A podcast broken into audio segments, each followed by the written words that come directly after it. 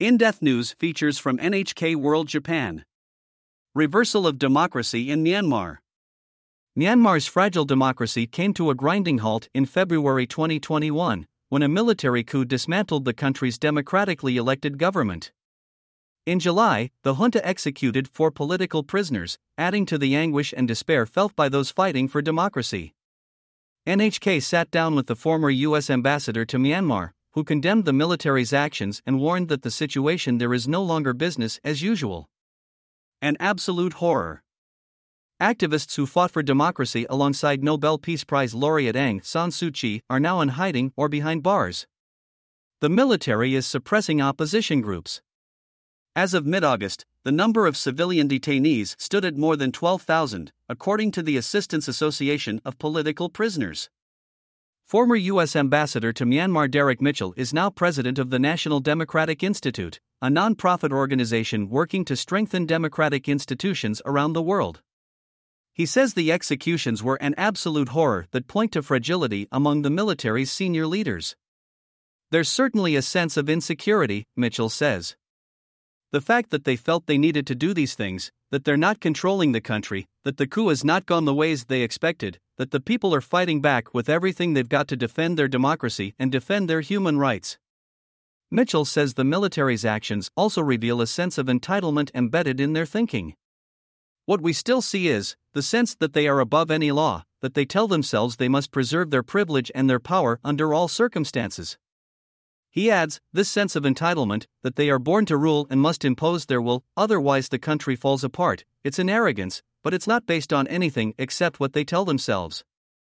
The only thing they've done for six decades, except the past ten years, was to drive what should be the rice bowl of Asia, the hopeful part of Asia, into a basket case. Period of hope. From 2011 to 2012, Mitchell served as the first U.S. Special Representative and Policy Coordinator for Burma, and then from 2012 to 2016 as the first U.S. Ambassador to the country in 22 years. He witnessed firsthand the former pariah state's transition to democracy. In 2011, former military General Thein Sein took office as president after the country's first election in two decades.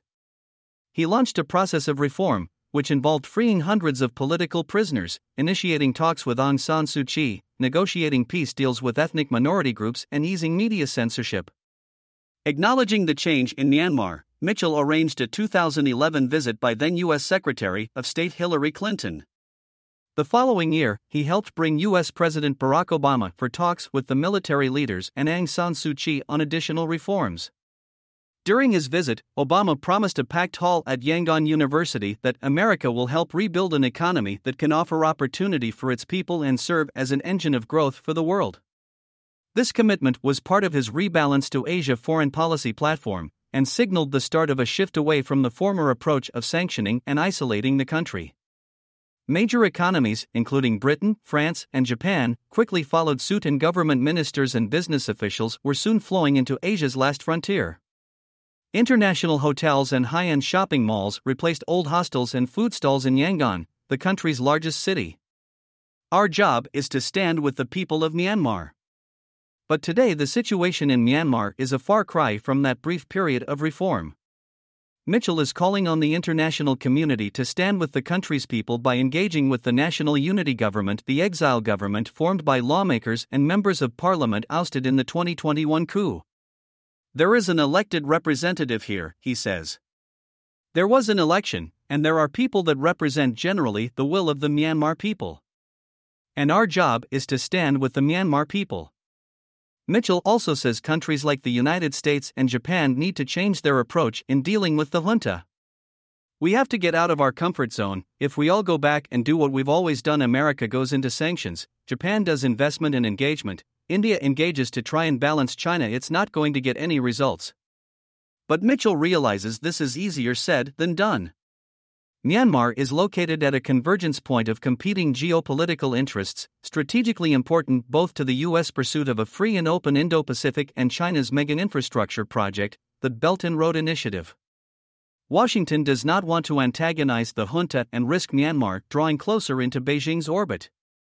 This is complicated by the fact that the US has had to allocate national security resources to dealing with Russia's invasion of Ukraine. Mitchell says the US can no longer be counted on to act as the world's sole policeman. Quad and ASEAN. Instead, he believes it is incumbent on the Quad security framework, which Japan is a part of, to work together and stand up to the junta. I think the Quad is critical, Mitchell says.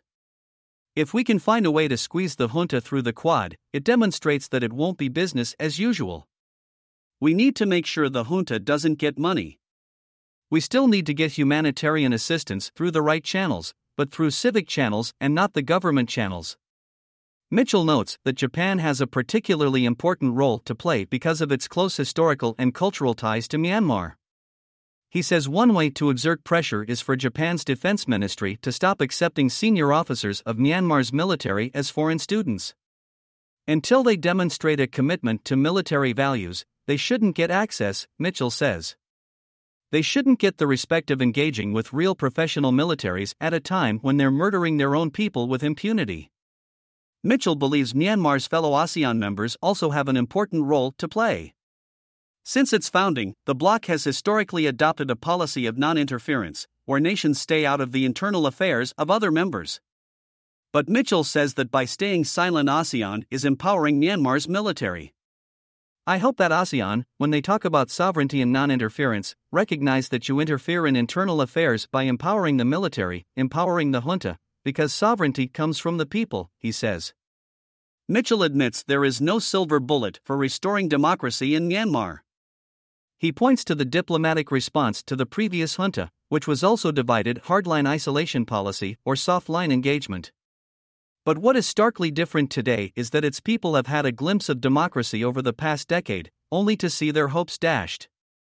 The reversal of democracy in Myanmar is not simply about geopolitical and economic concerns, but about crushing the country's future. Dodon Iko. NHK World. Special Affairs Commentator. Kikuyama Kengo. NHK World. Correspondent.